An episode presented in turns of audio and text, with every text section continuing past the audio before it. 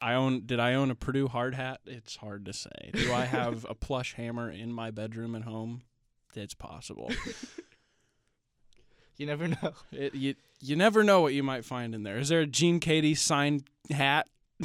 Again, it could happen. It could be there.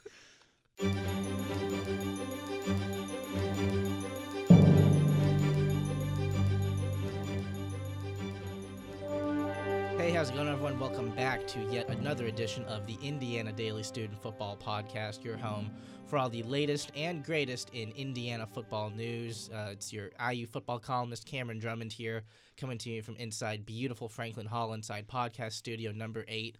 It's a bit of a lightened show today. Our uh, One of our reporters, Murphy Wheeler, is out taking pictures of Paoli High School athletics for some of the publications that he works for in southern Indiana that covers high school sports in that region. So I am joined only today by Sean Mintert, but that's that's not necessarily a bad thing. No, it's never a bad thing when I'm around. Sean Mintert, always the modest of Yep. the most modest of the. I try to stay humble, but it gets harder and harder every day. Well, I mean, you weren't humble enough to uh, get out of your sick uh, sick deathbed and make it to Memorial Stadium this past weekend. No, I was not. I had a triple digit fever. It got up to 103 at one point. That's that's Um, hot. That's a lot of degrees. hmm It is a lot of degrees. For those of you at home, uh, the average body temperature is 98.6 degrees. um, so you could just say I'm going above and beyond, but I'd prefer to be healthy.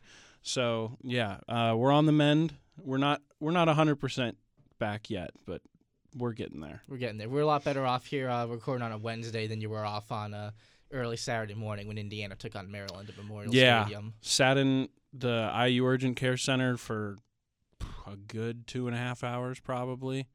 Finally got in and uh, missed about the first quarter of the game. Didn't didn't really miss a mo- miss a lot. No, but, you didn't. um, that's the thing, I you know, guess. that's that's the way it goes sometimes. if there, from an Indiana perspective, at least, if there was a quarter or a part of the game to miss, it would have been that first quarter where Indiana was kind of inept on offense. There wasn't a ton of juice or energy in the stadium. Was kind of a, a pretty lowly, low attended game. Excuse me. I think it was one of Indiana's lowest attended Big Ten games in in recent history. It sure looked like it. Yeah, I mean the 20 degree temperatures, the uh, snowfall the night before didn't exactly. but I remember walking out of the Montana State Indiana basketball game on that Friday night to a snowfall, and I was like, okay, winter's here. Winter has arrived. And then a bit of it stuck around for the football game. Yeah, winter winter came. Um, Is that a Game of Thrones joke that I don't get? boy, it sure was. Goodness. Well, that's that's a shame that I wasn't there to understand that joke. But Indiana was able to beat both the cold elements and the Maryland Terrapins last Saturday, a 34-32 victory to bring an end to what's just kind of been an abysmal stretch of games for IU. Their first Big, Tom, Big Ten conference win, dating all the way back to that victory in their second conference game of the year against Rutgers. And now, Sean, this kind of sets up a really interesting finish to the season because Indiana has two games left. This week at number four Michigan, next week at home the bucket game to Purdue. Indiana's five and five. They just have to win one game to become bowl eligible. Yeah, um, it's a situation that we've seen quite a few times, uh, at least during my time here. This is the third year Our in a row here, really. where we uh, are both juniors. where yeah, where Indiana is coming down the stretch. They need one win for a bowl game. First freshman year they got it. Sophomore year they did not. So And it, correct me if I'm wrong, dating all the way back to 2015, 2015 Indiana had to win the bucket game to reach a bowl game. And they did. Purdue was out of contention by then. Same thing in 2016. Mhm. Last year was the first time that both Indiana and Purdue both were in the bucket game with five wins, where it was kind of like a winner take all scenario.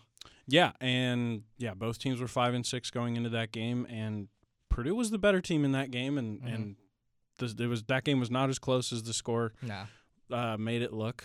I was were, were you in attendance at Ross-Ade Stadium? I was I was at Ross. fine Stadium. Saturday afternoon. I was too. A lot was- of lot of train engine happening oh, that day. Oh, there's always a lot of train engine happening at Purdue.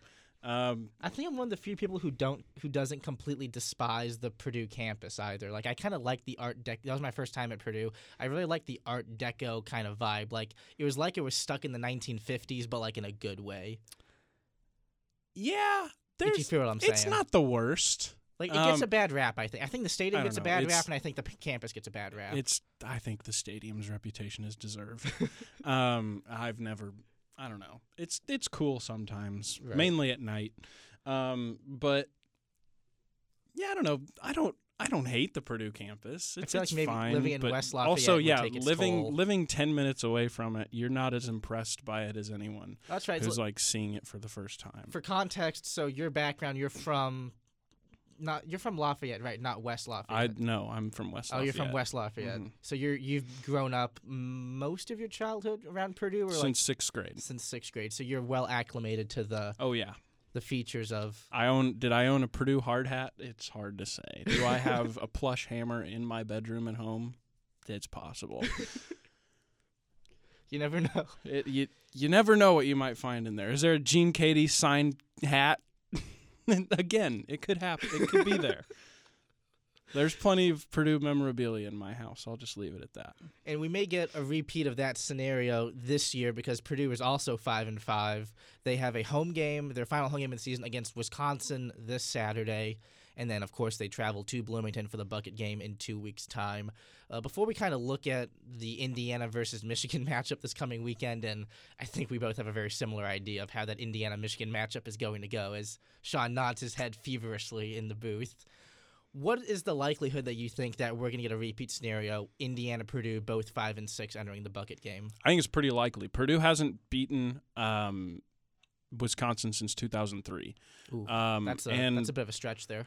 And the last time it was a close game was in 2004 when Kyle Orton fumbled in the fourth quarter and Wisconsin proceeded to drive to win the game. Kyle Orton played at Purdue. oh yeah, Goodness. Oh, yeah. He's former like- Dallas Cowboy, Chicago He's Bear. one of- great. he's one of their five best quarterbacks. He's up there with Bob Griese and Len Dawson and Drew Brees. No way. Isn't, Oh, yeah. I figured Drew Brees was like QB one He forever is. at Purdue. He's no, he's the best quarterback Yeah. to play at Purdue. Uh, I guess I don't know. Bob Griese was okay. Bob Griese was good. Len Um, Dawson. Len Dawson was very good. that's a that's a throwback though. Um, oh man, my dad's gonna kill me. I don't remember the quarterback was. Oh, Mark Herrmann. Mark Herrmann. I got it. Uh, he's very good. He didn't have much of an NFL career, but he was he was good at Purdue. They've had their fair share of good quarterbacks, but Kyle Orton is, is one of their best. so so it's been a minute since they've even been competitive on the field against the Badgers. Yeah, they're.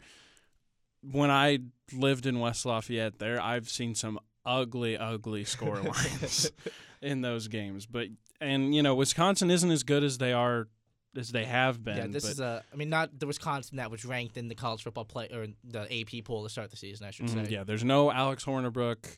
Um, Jonathan Jonathan Taylor. Taylor's still tearing things up, and I think he'll be the main reason why Wisconsin beats Purdue because Right. Purdue gave up almost 300 yards on the ground to Minnesota, Oof. and Minnesota's no Wisconsin when you talk about running the ball. So when you mix that elite running back with a still decent uh, Wisconsin offensive line, I think Purdue's going to have plenty of problems. Right, and that's kind of the discussion I've been hearing on some other IU football podcasts and just on social media as well. It's just the interesting way that these two teams are trending right now because Purdue obviously started the season with that terrible 0 3 stretch, the home loss to Eastern Michigan, but then they kind of rebounded pretty well until last week where they got absolutely thumped at Minnesota, and now you have some questions swirling around is Jeff Brohm going to stay with Bobby Petrino now out at Brohm's alma mater of Louisville? Meanwhile, Indiana fans have kind of, you know, been on the roller coaster that is IU football typically this season, coming close in a couple big games, getting blown out at Ohio State, losing the game that you maybe should win at Minnesota before rebounding with the two point home win over Maryland last week. So I guess kind of when you look at it from the perspective of the fan bases, who would you say is would be more happier going into the bucket game with a chance to um, you know, come out a victory puts you in a bowl game, a loss puts you at five and seven, all on the table again. That's a tough one because I Because I feel like Purdue's expectations got raised a lot by that Ohio State win. Yeah, they were, but I I think their their attitude is is a lot different now than what it is like after say the Iowa game, Mhm. um, because they just laid a stinker Yeah. against Minnesota. They looked terrible. the They of that looked game? Was like forty one to ten. forty-one to ten Um, in the snow in uh, in the snow, it was very cold. Uh, I guess you know it kind of is easy in that in those conditions to sort of get punched in the mouth early and then just roll over. But by Minnesota is probably the Yeah, that's- disappointing that's- aspect. that's definitely the disappointing part. And you know now with all the speculation about Brohm in Louisville, you know, there's plenty of people saying, "Oh, there's no way he can stay. We just got a new football facility, and you know, we're paying him a lot of money, and his buyout's high." And but he- he's still a Louisville guy. He didn't even deny it in the questions. I think it came up in his Monday media conference. And he's like, he didn't say yes or no, but he's yeah, like, he's like, "We're gonna finish the season, Yeah. but then we'll see what happens." he So, acknowledged like, yeah, I hear the noise just like everyone else, which Mhm. you know isn't a flat denial. Yeah, I mean, and when you're an alumni of the school and and a Louisville legend, um, I don't think there was ever any doubt that he wasn't going to listen to an offer Right. from Louisville And at the very And least. they're going to, if they can, write him a blank check. Yeah, or as close to it as they could possibly come. So there's definitely a lot more, a lot less confidence, I think, in you know maybe the football team as a whole, and in you know sort of the whole the the status, I guess, of the football program because there's you know now the red and white colored elephant in the room. So Is that Louisville? Just to, that's That's Louisville. Louisville, okay. Yeah, it's not IU. um, I was trying to think. There's not too many D1 programs with the elephants as a nickname. I never talked about the Ivory Coast soccer team or not, but No, I don't think. I don't think um, Didier the Drogba. Ivory Coast soccer. I'd say Didier, should Didier Drogba take the Louisville job? I mean, he lost to Lou City in the USL Cup final with uh. Phoenix Rising, He did. Force him into retirement. Maybe not though. Well, I mean, if you're playing for Phoenix Rising for a couple years, I think. That's basically retirement. I mean, he's part it's of like a too. retirement home. Yeah. Well, I mean, a lot of people do retire to Arizona. It's a warm, Mm-hmm. warm weather climate. So you, place. so you think Purdue, in terms of which fan base would be happier going into the Bucky game at five and six, or Indiana? Because I feel like there's just perpetual disappointment in the Indiana. Indiana I mean, fan I. I kind of think they'd be going in feeling the same way because you know if Purdue loses and drops to five and seven and you know regresses in Jeff Brohm's second year, um, I think there's a lot of a lot of concern about what he's gonna do. You know, if he leaves, does do guys transfer? Do they lose recruits? Stuff like that. And then with IU, it's kind of the feeling of, oh, here we go again, last game of the season. We need a win. And then, you know, either the the team lets the fans down again, you know, loses the bucket, loses fails to bowl reach a bowl yeah. game. Or, you know, do you get one over on your in state rival? And and I, I just think it's it's completely dependent on the result of the bucket game. I, I think because I think both teams are going to lose this week, basically. and also, I think from an IU I don't think either team's going to be happy to go in at five and six. And from an IU perspective, I think that no matter how this season ends, whether IU loses to both Michigan or Purdue, or you know they beat both Michigan or Purdue, or some combination of the two, yeah, that's not going to happen. But some combination of the two, Tom Allen's job is probably secure for next year. Yeah, I'd say reaching a bowl bowl game is that's it's job done. you Five know. and five and seven. He's got he's got a recruit. I think five and seven is. I think he's still there. He's I still think so. here I don't. year. I don't think. I don't think there's any scenario in which on Allen field is- related. I suppose. yeah on field related in in which Tom Allen is fired at the end of this season. Yeah, I think I mean you gotta give him three years is usually what these guys. Yeah, and he's get. recruited very well. He's he's bringing in good football players, Right. at least good football players in the eyes of recruiting services, and they were good in high school. So, you know, what he does with those players is completely different. Mm-hmm. As you know, we've seen to some extent, you know, breakout Stevie Scott. We've seen some inconsistency from the young guys on the defensive end. Um, so it's it's really been a mixed bag all around with with Tom Allen. You know, there's not as much winning as you would have liked to have seen so far, but the recruits are there, the talent is there, and that's important for a program like Indiana that is still trying to break through. And then you have to be able to recruit well. You can't just rely on taking two star and three star guys. And you know, it, it's never a bad thing to get more talent in the door. So he's improved the the recruiting aspect, but the on field aspect is still lacking. And I, I just think you need more time. In in that area of things. Right. So let's talk about that on-field aspect from what you were able to see, and take a look at the box score from this past weekend's victory against Maryland. Um, myself and Murphy were there. Hopefully, follow along with our coverage at IDSNews.com. I did. I followed along. That's what I like to hear. Good company man, Sean Mintert. That's right. This was a game that Indiana looked lifeless in for the first quarter, sprung to life in the second quarter with 21 unanswered points, and then it slowly started to come apart until they were able to get a final score late in the fourth quarter. Logan Justus's 41 yard field goal stands as the game winner. They were able to actually force a turnover on defense to end the game. I believe it was Niles Sykes who recovered a fumble that was forced by Caton Samuels on Maryland's last ditch drive. Bit of a weird game from the Terrapins offensively because their starting quarterback, Kasim how Kas, how you pronounce that name? I, Kasim Hill. I just butchered that terribly. Goodness. You did. Kasim, Kasim? Kasim, I think. Just say his name. For me. Kasim Hill. So he got went out injured in like the second quarter. Their backup comes in, who was a bit better throwing the ball down the field and seemed a lot more kind of secure in the passing game because Hill was really erratic with his throws in the early part of the game in which he played. So Maryland had to switch quarterbacks in the first half. Had a great day on the ground. Uh, Anthony McFarland in particular had I think over 200 rushing yards or very close yeah, he- to it. 29 carries, 210 yards. Yeah, he absolutely ate up IU on defense. Tom Allen mentioned how IU's defensive strategy was to guard against the deep pass and let Maryland get all the rushing yards they wanted because they were afraid of the deep pass, which was um, interesting, to say the least. I'm not sure if I agree with it, but it was something that he said they prioritized. And from his perspective, like it worked, I guess. They didn't get burned on any deep routes like we saw at the end of the game against Minnesota that forced IU to lose. But it was still a game which IU labored to victory against an opponent that wasn't very good.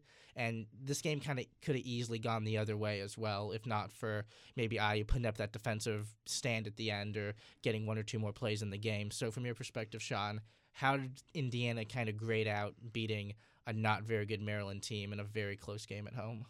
Well, I mean, they won, so yeah. Kudos. So you know, everyone, every it, it all looks better when you're looking at it after after a win. And Right. I think we said that a few times during the first few weeks of the season. Um, I I thought for the most part, other than the rush defense, I mean, they racked up 353 rushing yards.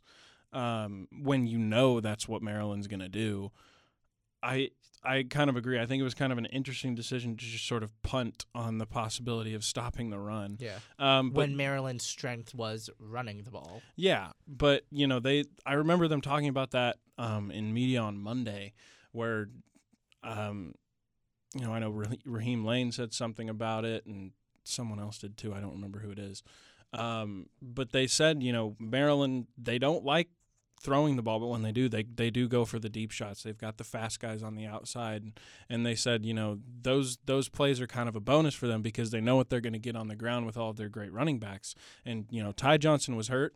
Mhm. Um, he did not have any impact on the game.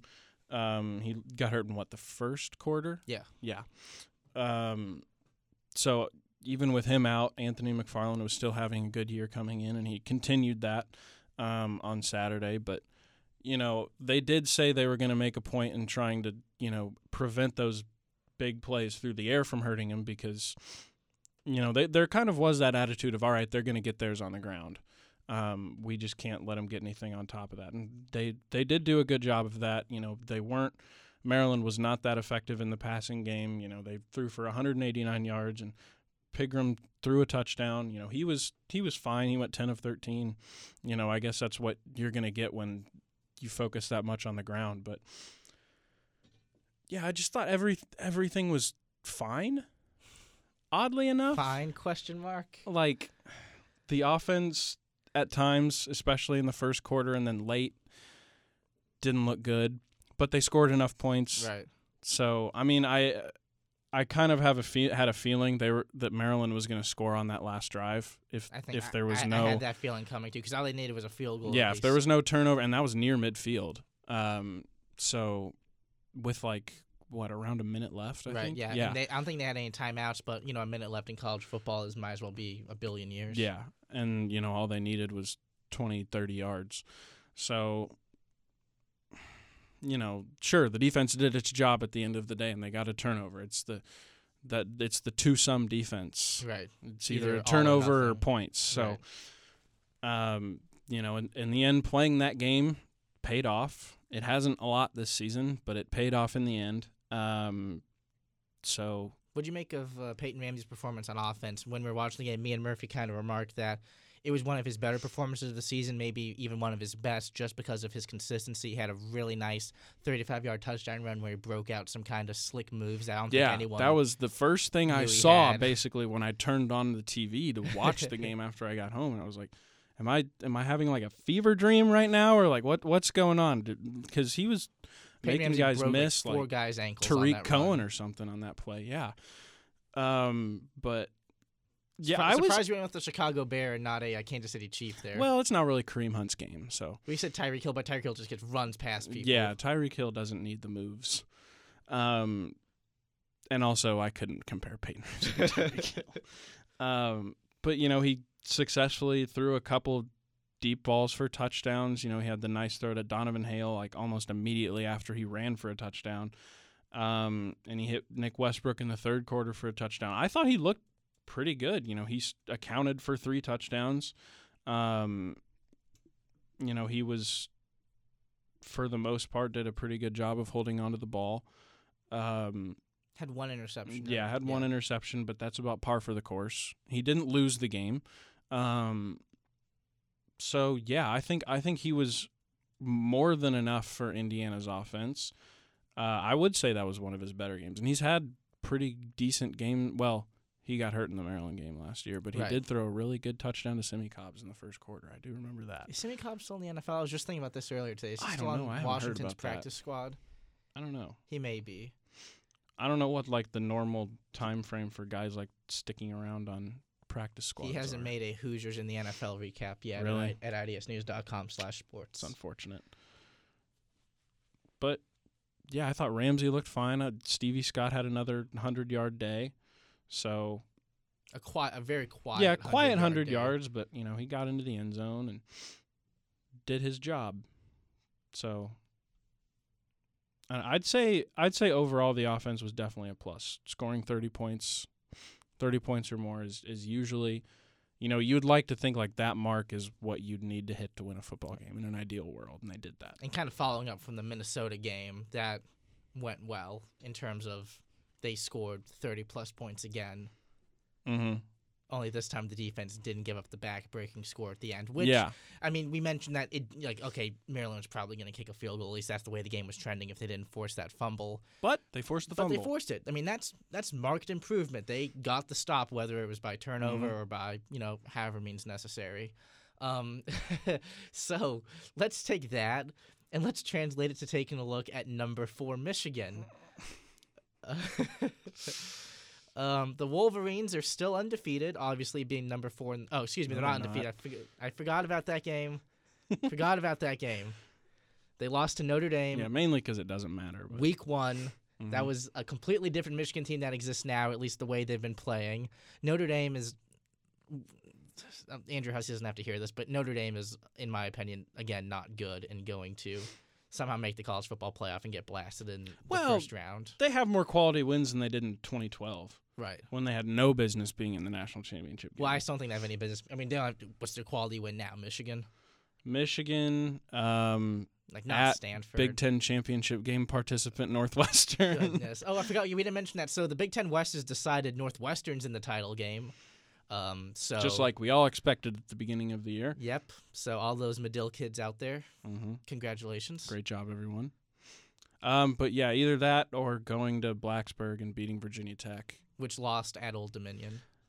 Look Which lost to Florida International. Transitive victory for Indiana There against Virginia Tech. against Michigan Against or Michigan. no, against Notre Dame and Michigan also.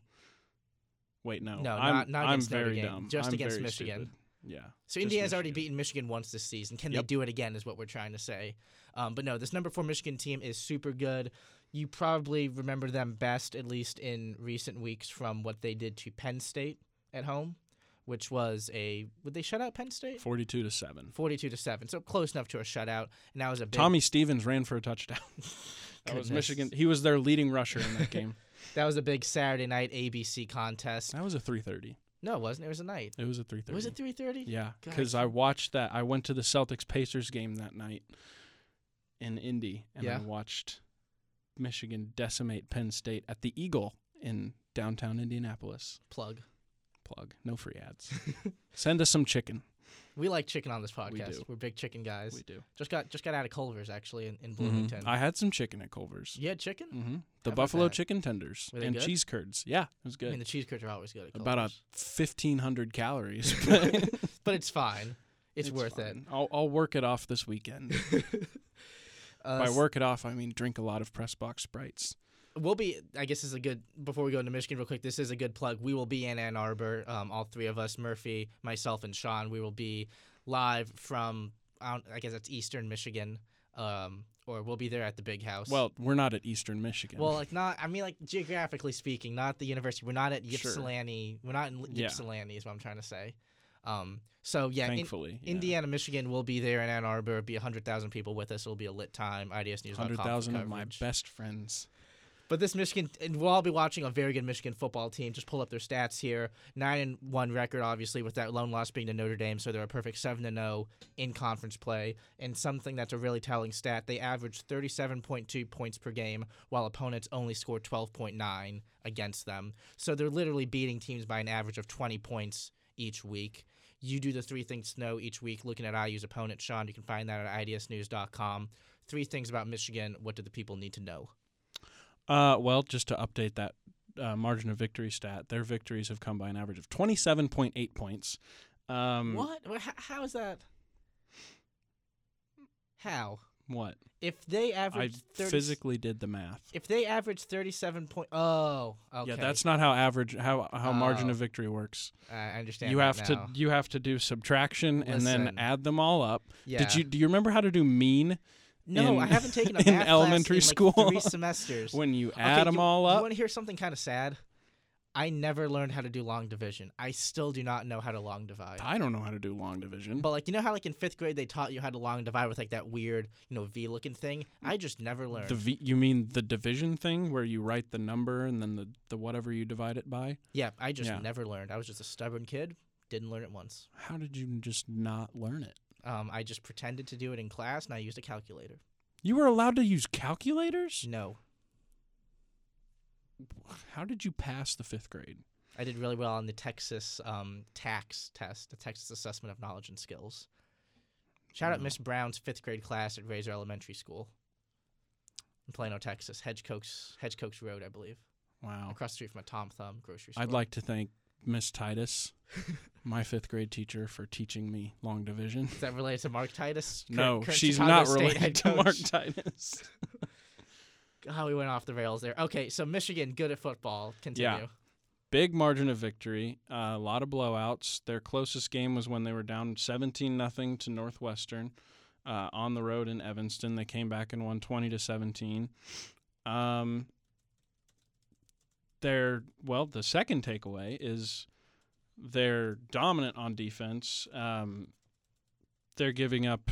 They've they've held under on average. They've held opponents to under 13 points a game. Uh, they've only given up 20 points on three occasions. Once to Maryland, um, Notre Dame, obviously, and then they gave up 20 to SMU in a game that they won by 25 points. Shout out to my Mustangs on the hilltop, University Your Park, Mustangs. Texas. Hmm. Southern Methodist University, Moody Coliseum. Love that Moody magic. Interesting. Interesting. Sonny Dykes. Larry So what- Brown giving people the bag. Larry Brown was a fine coach. They should have beat UCLA in that first round tournament game. That yes, goaltending they should call have. Was ridiculous. Steve Alford's kid, I think Bryce, Bryce. Alford, jacked up a ridiculous three that counted because it was in the cylinder on whatever SMU big man got the ball. I Mm-hmm. watched that senior year of high school in my high school's library because I took the bus home every day and I was waiting for the bus. I was aggravated when that happened You took the bus because you didn't know how to drive. because I didn't have. I knew. Actually, at that point, I did not have my license. so correct. I do have my driver's license now. I just want everyone to know. Congratulations. Thank you. Yeah, so Michigan's defense, um, you know, they're tough against both the run and the pass. They're averaging opponents are averaging 3.1 yards per carry. That's 13th in the country, um, and their opponents are completing just 47% of their passes. And when they do complete them, it's for under five yards of completion. So Oh, and just to throw that in, Michigan is third nationally in scoring defense, behind Clemson and Alabama, the two best teams in the country by I mean, a as- wide margin. As the number four ranked team in the country, you'd assume they'd be pretty high up there in that metric. yeah. So if you didn't catch it by now, Michigan has an elite defense, probably. Well, one Would probably the best, the in best, the Big Ten? definitely the best in the Big Ten. Um, the best in the country besides the two teams that are like almost professional teams. The teams that could beat the Bills. Yeah. Well, couldn't they? The Bills beat the Jets by about a Oh, million that's points right. this week. Well, so who, who could beat the Jets then? I guess. Or who could beat the Raiders better? the Raiders definitely. Yeah. They could beat the Raiders. There we go. Um Raiders of the Lost Ark. yeah, Great so film. Michigan's defense is tough. And then the third one, you know, a lot of people want to talk about Michigan's running game and Karan Higdon and he tore up Indiana warranted. last season during the 2017 season. Yeah, he did. It's it's entirely warranted. He's ran for a thousand yards already this year. He's averaging over five yards a carry. He has nine touchdowns. He's been phenomenal. Um, but I chose to focus on Shea Patterson because he has been everything Michigan has needed from a quarterback. Former Mississippi quarterback. Former former Ole Miss quarterback. He transferred in. Um, he was able to play right away. Um, and he's been everything Jim Harbaugh's been missing, pretty much. You know, Wilton Speight didn't exactly work out the way he wanted it to. had two last names. How could you have expected him John to work out? O'Korn played entirely too much football. Houston, former Houston quarterback John O'Korn. But former Houston Cougar John. yeah, O'Korn. you know, this is pretty much exactly what he needed in a quarterback. He he hasn't been asked to do a whole lot, but he has a 67% completion percentage. Would He's you call him a game manager? No, he's too much of a playmaker to be a game manager. He can break big plays with his run with with his legs, and then he can also you know throw the deep ball to guys like Donovan Peoples Jones, who's one of besides from being one of the best punt returner or besides from being one of the best receivers in the Big Ten, he's also one of the best punt returners in the country. So when you have a weapon like that, uh, he would be the Tyreek Hill to Shea Patterson's. I, I don't want to say Alex Smith. He's somewhere in between Alex Smith and Patrick Mahomes. Oh wow, wow! Knew we had to get that Chiefs reference in there somehow. Absolutely. But yeah, he's thrown 17 touchdowns and just three interceptions. He hasn't thrown an interception since October 6th, I believe, against Maryland. Yeah. So he hasn't turned it over in over a month. And he's Which thrown seven insane. touchdowns over his last three games. So it looks like he's playing some of his best football right now, and that's going to make him a real, real handful for IU. Uh, fun fact: Michigan's last three games have been a victory at their rival Michigan State, twenty-one to seven. The home blowout of then number fourteen Penn State, forty-two to seven. Then last week they went to the tough environment of Piscataway by the shores of New Jersey for a forty-two to seven home win, uh, excuse me road win. So if you're playing along at home, that means in their last three games, Michigan has scored more than hundred points, while opponents have scored twenty-one. To be precise, they've scored 105 points. I could have done that math on the fly. I Don't know why I chose not to. It took me a little bit. I had to make sure that I did all the numbers right. Michigan's actually only won one game. So they lost 24-17 to Notre Dame to start the season. That was obviously a one possession game, but they've only won one football game since then by one possession. So they've only played one football game that's been decided by one possession since the opener, and that was the 20 to 17 victory at Northwestern back at the end of September. So recent games for Michigan haven't been close. They've been against a decent good slate of teams, Michigan State, Penn State, Wisconsin was ranked when they beat them on a Saturday night in early October. How does Indiana find a foothold in this game? Do they find a foothold in I don't game? know because Is there the way Michigan's playing right now, if you get down by two possessions, the game's over because the defense is too tough to give up points. And then with the way Indiana's defense is so reliant on turnovers, you, you're going up against a quarterback who, one, doesn't throw the ball a whole lot. The ball's not in the air a lot. He's thrown it 30 times exactly once this year, and that was in the first game. So they said, well, that's not working. We'll not go back to it. So they stick that's a, to the that's a running novel game. offensive concept. Something didn't work, and they changed it. Yeah, I know. Weird, right? but yeah, I mean, it's it's going to be tough for one IU's defense to stop Michigan's offense, especially given how poor they've been against the run this year. Um and then with a quarterback who doesn't give the ball away. I I don't know how many opportunities Indiana is going to really have to make a stop. And then offensively, you can't afford to to give away possessions when when Michigan is scoring at will like they've been doing over the past couple weeks. But you still have to take risks offensively, right? Like we saw Peyton Ramsey in kind of a similar situation, you know, nothing much to lose in the game at Ohio State that we were at. Throw the ball downfield, target guys like Nick Westbrook and Donovan Hale pretty frequently. Even against Maryland, we saw Mike DeBord kind of open up the playbook a bit, let Peyton Ramsey take some shots down the field, even went for it on a fourth and one kind of near midfield a bit early in the game to show that they were, you know, a bit more adventurous on that side of the ball. Is that something that you can translate to this Michigan game? Should they kind of go for broke, or is it better to maybe stay a bit more reserved given how tough this Michigan defense is? I mean, I think you've got to try going and pushing the ball downfield through the air at, at least at least somewhat, but man, I mean, I, I just don't know I just don't know if the IU offensive line is going to be able to give them enough time because Michigan's pass rush with Josh Uche, who has seven sacks this year, Chase Winovich, who's one of the best all-around defenders in the country. He's got four sacks this year and twelve tackles for loss. Incredible hair. He really does. The lettuce it's, is wild. It's quite a mane. Um, I think he wears a T-shirt after every game too, kind of like the Michigan Revenge Tour or something like that. Wow where like I think it's especially maybe it's after teams that like beat Michigan last year. But he seems like an electric post game. I'm not a big Michigan guy. I'm going to come out and say that. but I do like that. I, I'm always down for a little bit of a revenge tour. But they've got they've got three guys with at least four sacks this year, and you know the IU offensive line has looked better as of late, mm-hmm. but it's still not one of the better units in the Big Ten. So I, I, there's kind of a and, and that was without bringing up Rashan Gary, who's one of the best defensive tackles in the country. Um, there's a lot of ways this Michigan defense can get at you. Yeah, and that's what makes them the third best defense in the country. So, man, I just don't. It's just if you get down early, Michigan's just going to step on your throat, and they're not going to let you up.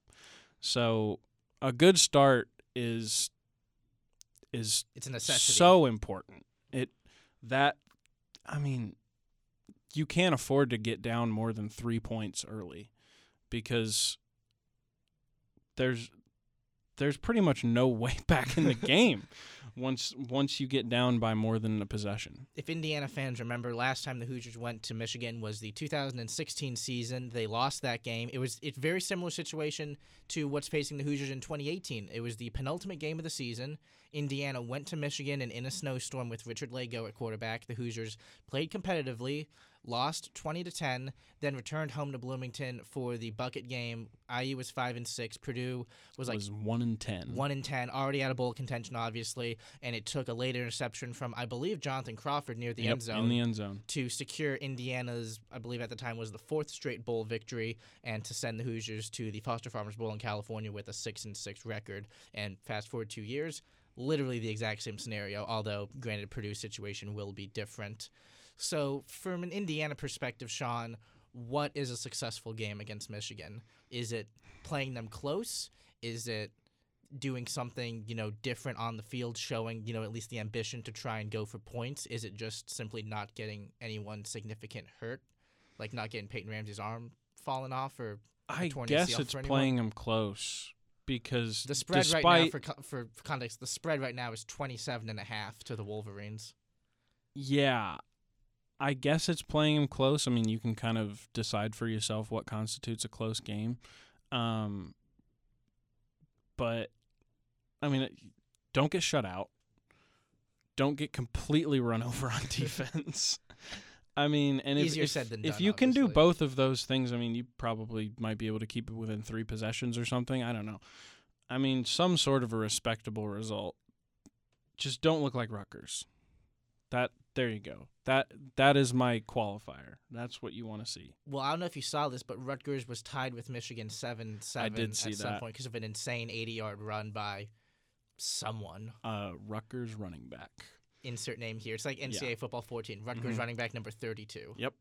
So Okay, let's let's go into fourth and one then. I think that's a nice segue where I can pepper you with four Fun. relatively related questions to the Michigan Wolverines. All right, you ready? Heck yeah, I am. Will Indiana lead at any point, and if so, give me like the specifics of the situation in which they lead. Yes, Indiana receives the opening kickoff and hits a 40 plus yard field goal. Mm, okay, interesting. Will the crowd attendance be at capacity or over under five thousand below capacity? I don't think it'll be at capacity. Um, I'm gonna say under 5,000 below capacity. Though. What is capacity? A it 100 and- hundred thousand something. I think it's like 103 something. Muchas personas Yeah. tienen la I think it will be six figures. I'll say that, but I don't think it's capacity. Uh, existen en este estadio. Karan Higdon, over under 125 rushing yards. Over. And specific number? Uh, 175. Whew. You, put- you put some scores on that too? Uh, we'll go. We'll go two touchdowns. All right. Uh, let's say the spread comes a bit back down to earth for our final question. Let's say Michigan starts the game as a 25 point favorite. Does Indiana cover?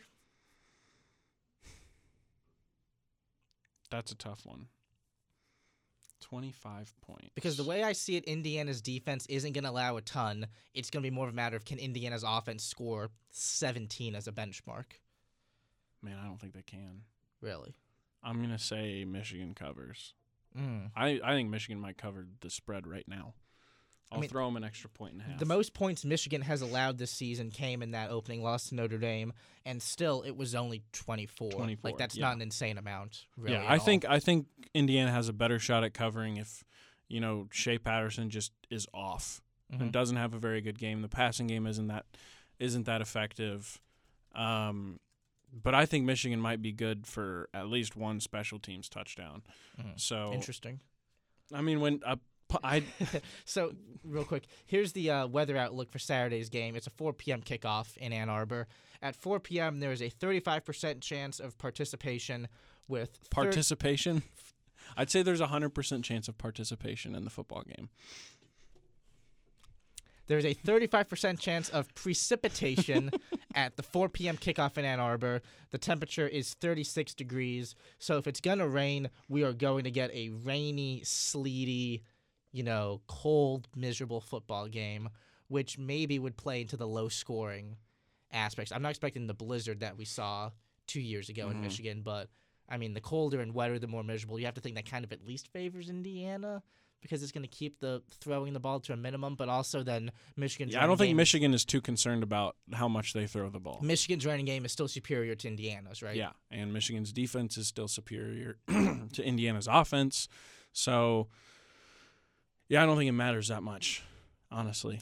I think I think the thing it would affect the most is probably the kicking game, Right. And Logan Justus picked up the Big Ten Special Teams Player Award. much to the chagrin of Ohio State fans who wanted a punter who did something. Well, the, I didn't watch Ohio State play Michigan State. That seemed boring. the punter was at I did a post game press conference for um for Ohio State, and I can't I don't think we've ever talked to Hayden Whitehead post game Wow. ever. yeah, we definitely haven't. I think the punter for Ohio State, Drue Chris Chrisman, I think his name is, I think that's right. um, went to the media after the game on the podium. Was like, I didn't even know this media room existed in the stadium.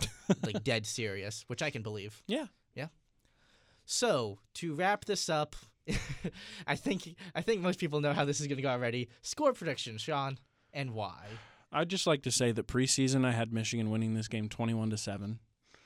Um, I'm gonna say You've been pretty good on your preseason picks so far too. As, as in terms of wins and losses, I'm 100% so far. Wow, Um, that's pretty good. So I'm going to say Michigan. Michigan wins 38 10. Mm, 38-10. Yeah. That's an, that's an, that's an aesthetically pleasing score line. I It like that score line. I like the way it looks. I One will, field goal each. I will take Michigan to win. I'm really I really want to say 42 to 7, but I think the For the third straight week. I think the novelty of them winning 42 to 7 three straight weeks is a bit too much for me to to Honestly, I think I probably would have said something like 42 to 7 if I if they hadn't won 42 to Right. 7 for two straight weeks. So you know what I'm going to say? I'm going to say 42 to 10. Wow. Um, we'll give Indiana a field goal. I don't think this is close. And honestly, if you're Tom Allen, and I know the whole like being a coach, you need to get your players like you know the never say die attitude. You're always in this game. Um, you know, keep battling for four quarters. All those cliches. If it's the third quarter and Indiana's down 21 points to Michigan, and the game flow, you know, is tending in the direction of Indiana not having a chance of getting back seriously in terms of winning the game, you might as well kind of sit some guys down or at least take it easy, right? Knowing what's going to be on the line for the old Oaken Bucket game. Yeah, but at the same time, I don't, I don't know. I don't want to see like Reese Taylor at quarterback. Oh, absolutely not. Right. Um, Maybe not necessarily taking players out, but maybe like, hey, let's not throw the ball over the middle to Luke Timian on a third and 18 when we're down 15 points with four minutes left. yeah, sure, but know? I think there also is going to be some of like, you know, hey, if they throw it over the middle, don't pick up a stupid targeting penalty. We play Ohio State next week, Right. so I you might see a little bit of that on both sides, to be honest. Both teams are going. Both teams have. I don't want to say this game doesn't matter, but both teams have really good reasons to look ahead to the week after Yeah. this game. Yeah. And, you know, I, I think if you asked anyone on either side, they'd give you the same cliche of, oh, we respect every opponent. Uh, we can't look past, you know, the, the, the task at hand in front of us right now. And yeah, But I don't think any of them are actually thinking that. You know.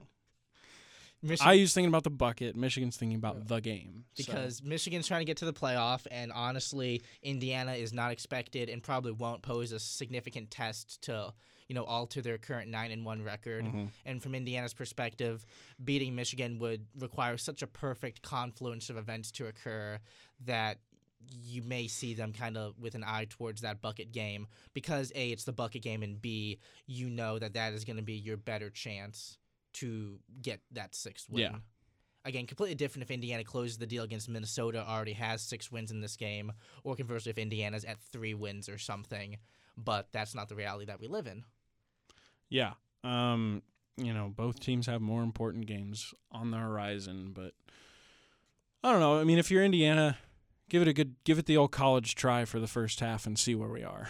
I think I think that's kind of got to be the attitude. Yeah, play you know play a half like it's the game, and I guess you know assess things at halftime and make the uh, the educated decision. So that's gonna do it for this episode of the IDS Football Podcast. I'm not sure if we're gonna join you over Thanksgiving break. Um, maybe we'll do a call-in show. Podcast on Skype. maybe we will, maybe we won't. We'll see how the uh, we'll see how the chips fall. If nothing else, though, we will all be back in town, I believe, for the bucket game. Oh, you know I will be. Uh, we're all, like, as I mentioned earlier, we'll all be heading to Ann Arbor early this Friday. We'll pile into Murphy's Dodge Charger. Avenger, Avenger. I think.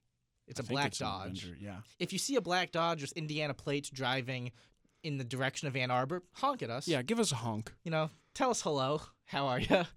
Um, Let us know the thoughts on the podcast, what we can do better, what oh, you please. like. Yeah, be sure to like and subscribe on SoundCloud, of course. Um, visit us, idsnews.com, ids underscore sports, for updates and content. Like I mentioned, we'll be in Michigan starting about Friday night into the whole day Saturday, a 4 p.m. kickoff on Fox Sports 1. Gus Johnson will have the call.